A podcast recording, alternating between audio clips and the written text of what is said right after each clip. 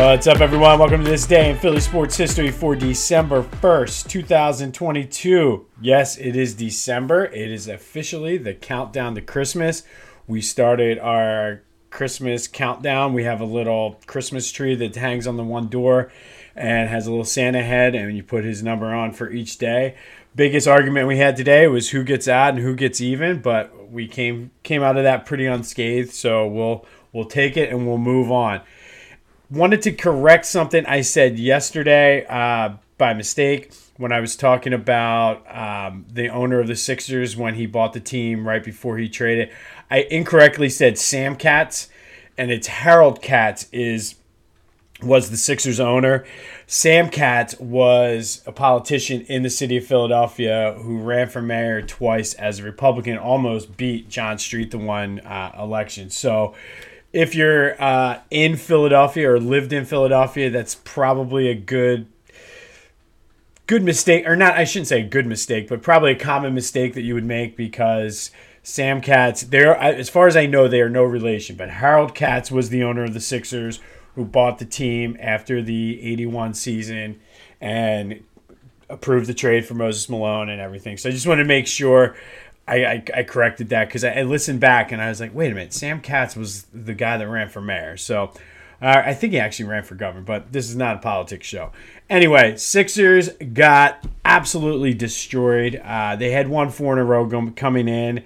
So it's not bad to lose. I think it's just the way they lost. I mean, they just had a clunker and Cleveland came out and were they were shooting lights out. I was flipping between that and the Sixers or that and the, the Temple games. So I didn't really see the first half, but it was almost like 30 points by at halftime or 20 points at halftime. So I kind of had a little eye on it in the second half, but it just seemed like everybody was lights out. But help is on the way. James Harden apparently is uh, in line to come back Monday.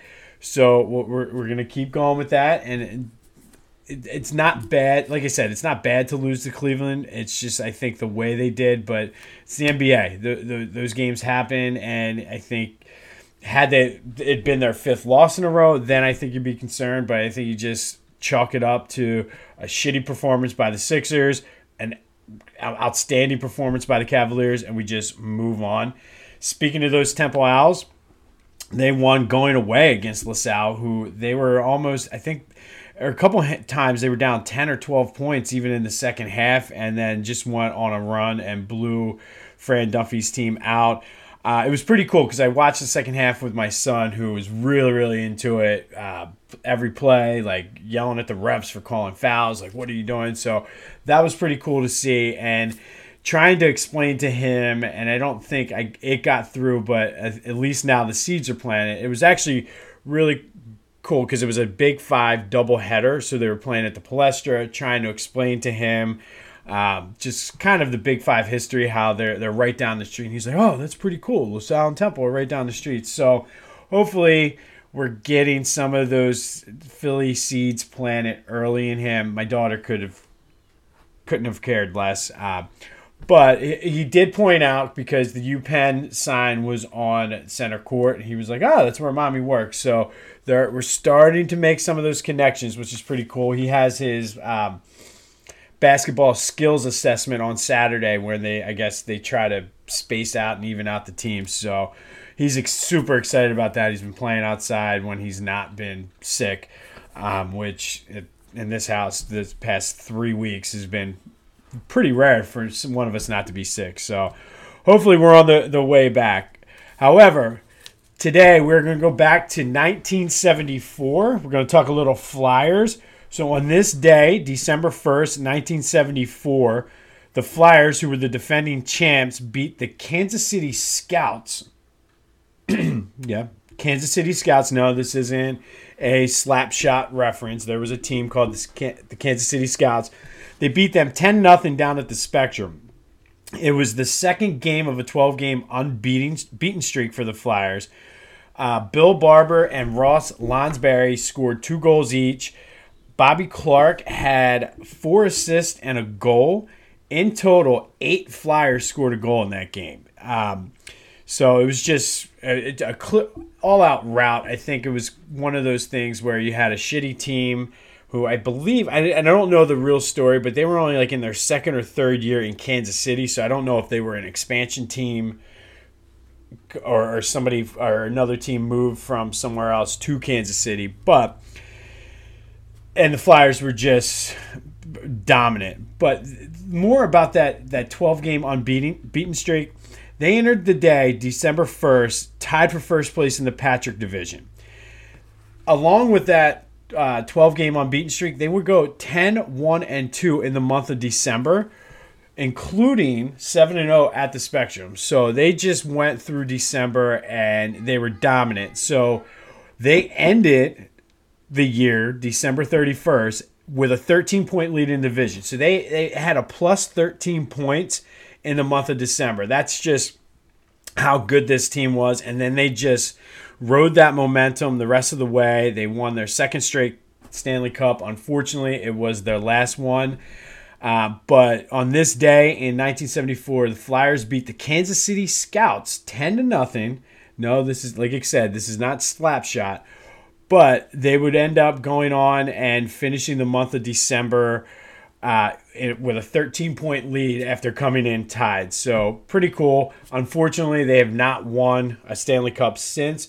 Hopefully, with a lot of what's going on, and we're going to get into, and I don't know because everybody's been sick, whether the Back to the Future is going to be able to be recorded tonight or it might be a Friday night special. I don't know. Um, but I want to get into this whole idea of tanking for better draft picks to improve your team and things like that. So, more on that to come because a big difference between the 1974 Flyers, who were the defending Stanley Cup champions and just dominating, and this year's Flyers, who are, I wouldn't even call what they're doing right now in a rebuild. They're sort of in a reevaluation, seeing where they are, and, and they're, they're like a step behind rebuilding, I would almost think. But on this day, 1974, which was like 40, almost 50 years ago, 48 years ago, they beat the Kansas City Scouts 10 to nothing. Now, more on the Kansas, quick thing on the Kansas City Scouts. They would later, a couple years later, move to Colorado to become the Colorado Rockies. Not those Rockies, but the Hockey Rockies. I like that, the Hockey Rockies.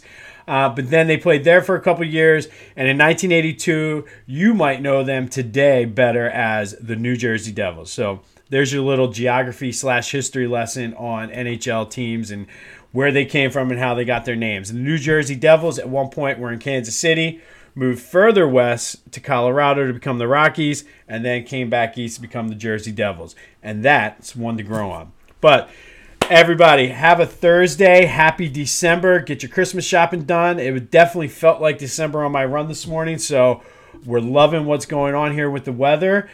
Big, big sports weekend coming up between college basketball, the Eagles, you got Sixers, Flyers, you got the World Cup on Saturday. It's just great weekend. Like I'm almost on overload. So there's a lot of good college basketball games. Um, I'm I'm excited. So Go have yourselves a Thursday. Stay warm. And until next time, I'll see you when I see you.